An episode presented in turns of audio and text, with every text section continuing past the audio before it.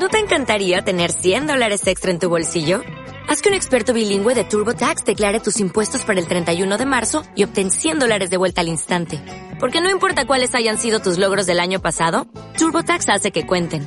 Obtén 100 dólares de vuelta y tus impuestos con 100% de precisión. Solo con Intuit TurboTax. Debes declarar para el 31 de marzo. Crédito solo aplicable al costo de la presentación federal con TurboTax Full Service. Oferta sujeta a cambios o cancelación en cualquier momento. ¿Qué pasa, gallináceos estroboscópicos míos? Aquí vuestro reportero más dicharachero de Barrio Sésamo, que en este episodio os va a seguir contando alguna cosita más del Volterra. Pero antes, un mensaje de nuestros patrocinadores. De hecho, tengo dos. Me he quedado bobo viendo al canal. A ver, donde yo estoy trabajando tengo al, delante de mí. Me lo tapan los monitores, pero si me muevo a un lado con la silla de ruedas. Bueno, ese es lo segundo, el segundo. Escucha, escucha. Mantén pulsada la tecla comando y pulsa tres veces Touch ID en el extremo derecho de la Touch Bar para saber cómo usar VoiceOver para Anda, que ya le vale, es que justo estoy en medio, bueno, ahí, a ver si no vuelve a hablar. Bueno, estoy configurando que ese es el segundo mensaje. Bueno, como os decía, eh, estoy mirando el canal y estaba viendo una gaviota de las pequeñas, ¿vale? De que son como una paloma, un poco más grandes, y estaba mirando cómo aquí hace un aire impresionante. Está haciendo un aire que está moviendo el canal, el agua del canal se la está llevando para un lado bueno, me imagino que también habrán abierto con puertas para reciclar el agua y demás, pero bueno, el aire también mueve bastante el agua. Y está la pobre gaviota nadando a contra, a contraaire y a contracorriente del agua y al final se ha ido volando. Y me he quedado bobico, sí, eso da una idea de mi nivel, de mi altísimo y magnífico nivel de inteligencia y supina, eh, vamos, que no me parezco al, al Zolocotroco, básicamente. Bueno. El segundo mensaje de nuestros patrocinadores es que estoy intentando instalar Windows, solo Windows, en el MacBook Pro eh, del 2020 de la Touch Bar, el Intel, y no hay manera. Entre lo primero, el primer problema ha sido eh, la instalación del Secure Boot ¿vale? Que he tenido que desactivarlo, la manera que tiene Apple, no es la manera estándar, pero bueno, entras en recuperación, hay un, en el menú te dice de no sé qué del Secure Boot, le das, tienes que teclear siete veces tu contraseña y desbloqueas y permites que se, que se pueda arrancar desde fuera del... Del, eh, de las cosas autorizadas de Apple, con los de Apple y demás. Vale. Después de hacer eso, eh, sigue sin arrancar. Vale, lo desactivas, vuelves a entrar y está activado. Lo desactivas, vuelves a entrar y está desactivado. Y una vez que se me desactivó, no me detectaba el disco de arranque, ¿vale? Lo que ocurre es que cuando lo tienes activado, sí que te detecta el disco de arranque de externo, ¿vale? Conectado a un USB, lo conectas y arranca y cuando está empieza a arrancar te dice, oye, esto es externo y no dejo arrancar. ¿Vale? Con lo cual sí que me lo ha detectado, no es que no me lo detectara porque esté mal grabado el disco. Bueno, el tema está en que digo, vale, pues lo voy a engañar. Voy a instalar Windows 10, Windows 10, no Windows 11, ¿eh? Voy a instalar Windows 10, todavía estoy pendiente si me acepta este, este cacharro, el Windows 11 o no. Bueno, instalo Windows 10 y le doy a reiniciar y cuando reinicie le meto el USB, como tengo el BIOS desactivado, el BIOS, el EFI, el bloqueo de arranque lo tengo desactivado, pues eh, le cambio el arranque interno eh, por el arranque externo, ¿vale? El, que es la misma ISO, bajada del mismo sitio, quemada en un USB y, el, y la que se ha bajado el Mac para hacer generar la, la, imagen de instalación. Bueno, pues eh, no, ¿vale? No, no, no. No, no, no. Eh, no deja arrancar, no me detecta el, boot. O sea, me detecta el arranque del instalador de Windows y el arranque de macOS, pero no el arranque externo. He vuelto a entrar y efectivamente lo había vuelto a desactivar. Bueno, el tema es que si arranco las pocas veces que he podido arrancar con el eh, instalador de Windows 11, el instalador de Windows 11, Windows 11 no reconoce ni el teclado, ni el ratón, ni absolutamente nada. Tienes que meterle un hub un hub USB-C a USB-A y entonces ahí enchufar el, USB de arranque, el ratón y el teclado para poder eh, configurar Windows. Me imagino que una vez instalado mm, podrá mm, funcionar, ¿vale? Bueno, pues eh, no puedo. ¿vale? No puedo instalarlo. Cuando mm, se me ha desactivado el, el boot sector, no me reconoce el- los discos de arranque. Y cuando me reconoce los discos de arranque, pues no me deja instalarlo. Con lo cual digo, bueno, pues ya, digo, vamos a hacer lo que, lo que otras veces, ¿vale? He hecho que es, borr- he borrado completamente el disco duro interno, completamente borrado, ¿vale? He reiniciado, sale el icono de la interrogación. Y digo, bueno, a ver si ahora, pues nada, ni boot sector, ni su puta madre, ni su puta madre en vinagre, no he podido instalar Windows. Entonces, ¿qué es lo que estoy haciendo? Ahora, como me he cargado el disco de macOS, estoy volviendo a instalar el macOS desde Internet. Y bueno, es por eso ha saltado aquí la señora Siri comentándome eso porque estaba pidiéndome el idioma y demás y me he puesto a grabar, ¿vale? Entonces, bueno, pues ahora seguiré. El tema es que, mm, bueno, pues ahora cuando termine de instalar, se ha instalado Catalina, tendré que instalar el, el último, no me acuerdo cómo se llama, y luego reduciré la partición al máximo, sin instalar programas externos de nada, de nada, de nada, al máximo, y luego con el, con el resto, con el Bootcamp, instalaré Windows 10 y luego Windows 10 actualizaré a Windows 11 si me deja actualizar a Windows 11, que a lo mejor no me deja actualizar a Windows 11. Si es así, pues volveré a, redimensionar la partición y lo dejaré con macOS y lo venderé. Bueno, y ahora volviendo al proyecto Volterra, hijo de perra. Bueno, eh, cositas. Anoche, después de grabar el audio que habéis escuchado esta mañana, pues estuve eh, trasteando más cosas, estuve instalando más cosas. Instalé el Visual Studio Code, instalé el Visual Studio eh, 17, el Visual Studio 2022 mm, versión .4, mm, que es una preview y que soporta ARM nativo. Eh, arranca, ¿vale? He probado compilar uno de mis proyectos, mm, mis, mm, ¿cómo se llama eso? ¿Cómo se dice en inglés? Mis proyectos hijos, que son chorradas, ¿vale? Pero he probado a... eh, Funciona, ¿vale? Podemos decir que funciona. Funciona bastante lento, ¿vale? No el programa en ejecución, pero sí el, el hecho de eh, presionar F5 y que ejecute y que se cargue el debugger y se cargue toda la información y mm, no sé, eso tarda bastante. Eh, no sé si se puede mirar, se puede optimizar de alguna otra manera o mirarlo, pero a ver, para desarrollar mm, un poquito lento, ¿vale? La ventaja, pues que tiene el NU, el, el Neural Engine ese y todas esas cosas ahora que están de moda y bueno, pues para ejecutar todo eso necesito ejecutarlo ahí. Así que, bueno, pues por lo menos no sé si usaré eso o no lo usaré, o usaré eh, depuración remota, es decir, compilo en el BTO o compilo en el iMac que tiene Windows en este momento y conectaré a él de depuración remota, incluso con escritorio remoto, con lo cual no tengo que tener ni teclado, ni ratón, ni nada conectado al, al equipo, lo hago todo con escritorio remoto o con TeamViewer y, y bueno, a ver qué, qué cosas hago. Bien, eh, ya tengo un Office que funciona. Simplemente en lugar de lanzar el, el Click to Run, ayer os comenté que se mostraba la pantalla en blanco. Quizá a lo mejor incluso des- desinstale eso y lo vuelva a instalar. Eh, simplemente tecleé Word, estaba instalado, el Enterprise no sé qué de no sé cuánto, me cogió mi cuenta de, de Office y bueno, pues arrancó el Office, el Word normal y corriente. No he arrancado ningún otro programa más de, de Office, pero arrancó y con un rendimiento aceptable. Lo que voy a hacer es, voy a intentar esta tarde, bueno, cuando me envíen el siguiente capítulo, corregir la traducción que estoy corrigiendo eh, desde, ese, desde ese equipo. Bueno, bugs. Sí, hay bugs, ¿vale? Hay cosas que no funcionan como deben.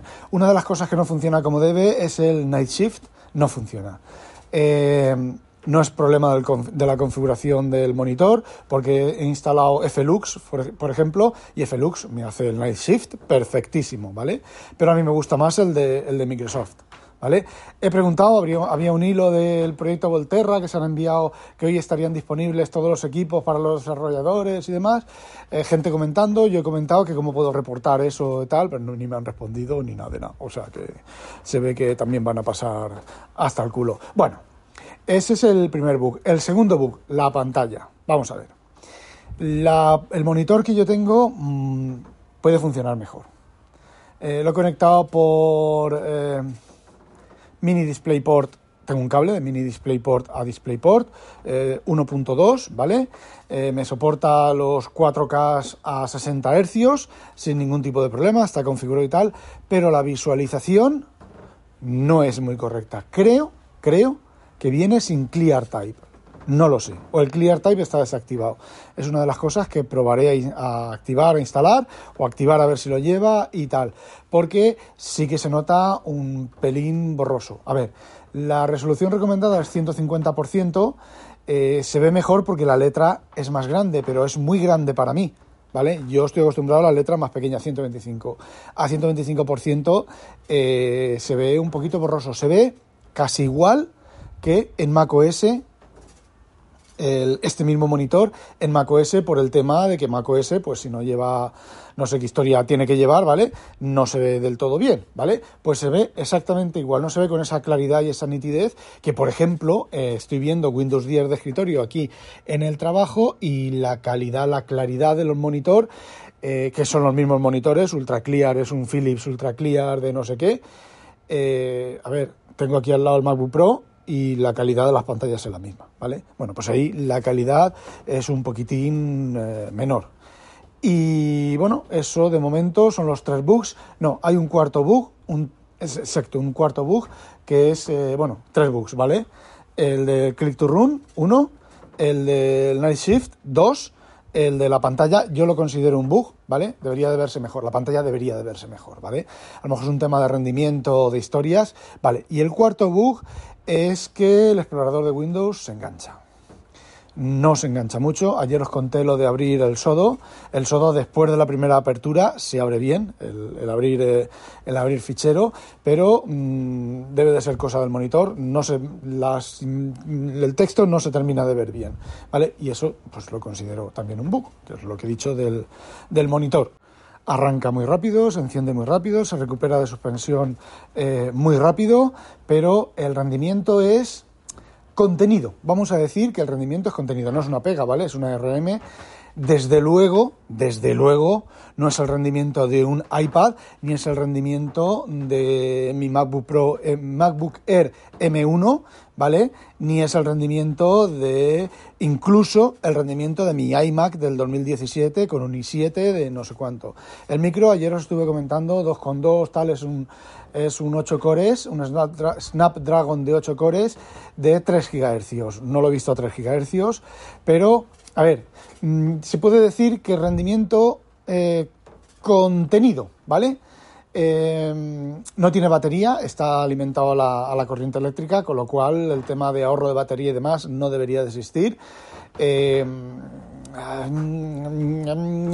a ver, no es no es, como lo diría yo? A ver, no es para decir, joder, que vaya mierda de equipo que no, no, no tira, no respira. Sí que respira, abre el, el Edge, el Edge lo abre súper bien. El, cuando no se engancha, la navegación por archivos es mm, correcta. El Office se abre bien. Incluso el Kindle en, en el, con el ARM, con el ARM, con el Android, mm, se abre razonablemente bien. Eh, no sé, pero notas esa una, como una especie de contención de que el rendimiento no es todo el que estás acostumbrado. Evidentemente, sobre todo yo que estoy acostumbrado a los Mac y a los, a los equipos de alto rendimiento y tal, pues eh, lo noto, ¿vale? Tú si, te un, si tienes un portátil de, no sé, fijaos, es, eh, no, iba a decir como el BTO, pero el BTO es más rápido. Fijaos, vosotros si tenéis un portátil de, de estos de 300, 400 euros, es posible que no notéis diferencia. A ver, para lo que es, está bastante bien. No sé si he comentado que el Visual Studio es ARM nativo, no es emulado, así que mm, las versiones eh, anteriores de, Intel, versión x86 de Intel o x64, no creo, no sé cómo funcionaría aquí, pero la versión de ARM, como ya os he comentado, a ver, decente. Tampoco me he puesto a tirar millas, tampoco le he instalado el ReSharper, que lo mismo le instalo el ReSharper y se muere, ya veremos, o incluso a lo mejor no es ni siquiera compatible el ReSharper, el ReSharper con el con el con el Visual esta versión de Visual Studio y bueno, a ver, la aplicación que comprobé que eh, compilé y ejecuté varias veces y depuré y le puse un par de puntos de interrupción y demás, eh, estaba en CPU, y se ejecutaba como ARM64. Os explico un poquitín lo del ARM, que ayer lo dejé un poco, un poco, un poco colgando, e incluso lo leí demasiado deprisa y os lo conté mal, ¿vale? Esta, esta os comenté simplemente que había dos versiones de ARM, una ARM genérico y el ARM específico para el procesador este. Vale, pues no es cierto, ¿vale? Lo que ocurre son, soporta dos AVIs que se llama ARM64EC y ARM64X, que el ARM64EC que se llama Emulation Compatible, Compatible es una idea, mm, otra de esas, de esas, ideas, a ver, tengo que mirar, tendría que mirarlo más en profundidad, pero es otra de esas ideas que de vez en cuando le salen a Microsoft. Eh, a ver, digamos que tú tienes un programa x64, ¿vale? Que no, no soporta, no compila en ARM, pues porque está escrito a bajo nivel, utiliza código emitido, código insertado de ensamblador, utiliza bueno, partes del programa que no, no se compilan para ARM, mm, eh, semántica de punteros extraña, ¿vale? Porque tú puedes acceder a un array, un puntero, con un array y acceder al puntero de array y eh, aunque tú corras hacia adelante en el array, incrementas el puntero, si la pila va al revés, eh, se está decrementando, ¿vale? Bueno. Entonces, lo que hace este formato, el compilador, lo que hace, si compilas con este formato, es que va a compilar el código que sí que se pueda compilar, te va a generar código ARM y el que no te lo va a dejar en x86 emulado. Y es decir, cuando ejecutes el programa, las partes ARM nativas se ejecutarán ARM nativas y las partes eh, emuladas de x64 se emularán, se traducirán a traducciones a instrucciones ARM. Sinceramente es una cosa muy, muy, muy, muy bien pensada. No es, por ejemplo, como el Rosetta de, Apple, que lo que hace Apple es traducirlo todo. Entonces, es, digamos que sería el equivalente a lo que hace Rosetta, que es que eh, bloques de código, si es un bloque de código estándar, lo sustituye por la parte nativa de la librería, de una librería, ¿vale? No lo traduce, sino que lo, cambia.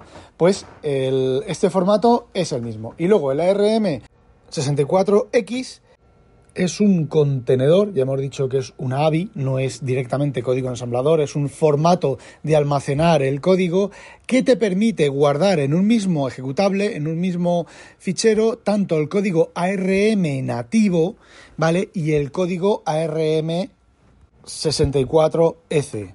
¿Qué quiere decir? Que entonces luego el cargador de sistema, dependiendo de dónde se esté ejecutando, va a eh, ejecutar eh, cargar la parte del código que más le, más le convenga al sistema.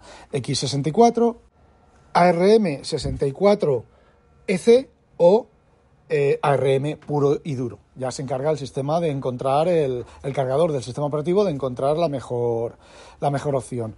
Esto yo creo que ha ido evolucionando del famoso net nativo, pero mm, no entiendo yo mucho, no tengo yo muy claro aquí esto eh, exactamente por qué es así, porque eh, a ver, cuando instalar de la tienda, esto me imagino que será para las aplicaciones que no son de la tienda, porque cuando tú instalas una aplicación de la tienda, lo que hace Microsoft es que te, te instala en tu, en tu aplicación, en tu, en tu dispositivo, te instala la versión adecuada para el procesador y la arquitectura que tiene tu dispositivo, o al menos lo hacían así. Y el NetNative lo que te hacía era, el proceso de instalación contenía el proceso de mm, optimización al máximo a tu procesador, y lo que se instalaba en tu equipo no era lo que tú habías compilado en, en, código net, en MSIL, por decirlo de alguna manera. No, no, eran ya las instrucciones finales que va a ejecutar tu programa, con lo cual te olvidas del jitter, con lo cual te olvidas de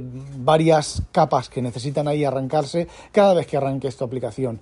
Esto realmente mm, quiero creer que es tú compilas con estos formatos y luego si la aplicación se distribuye a través de la tienda, la tienda te va a instalar en tu equipo el eh, binario exacto y si la distribuyes, toma, instálalo o te la bajas de internet, lo que hará será el cargador, el runtime, cargará el código, eh, la versión de código adecuada que venga eh, almacenada en estos ejecutables. Y luego debe de estar el x86 y el x64, bueno, el x64 puro está aquí dentro, el x86 puro que debe ir por otro lado. Esto, mm, yo no, no, quería volver a esto, pero me está volviendo a picar el gusanillo con todo esto y me voy a... Si oís una especie de como de...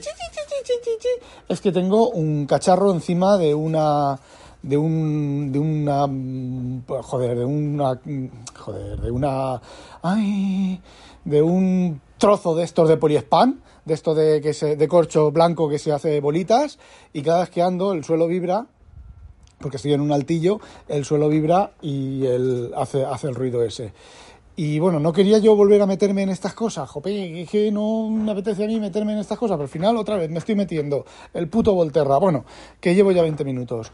Eh, no olvidéis sospechosos habitualizaros, a demonio, y seguiremos con esto. A demonio. ¿Te preocupas por tu familia? Entonces, ¿por qué darles solo huevos ordinarios cuando pueden disfrutar de lo mejor? Eggland's Best, los únicos huevos con ese delicioso sabor fresco de granja, además de la mejor nutrición, como 6 veces más vitamina D, 10 veces más vitamina E y 25% menos de grasa saturada que los huevos regulares, además de muchos otros nutrientes importantes. Así que, dales los mejores huevos. Eggland's Best, mejor sabor, mejor nutrición, mejores huevos.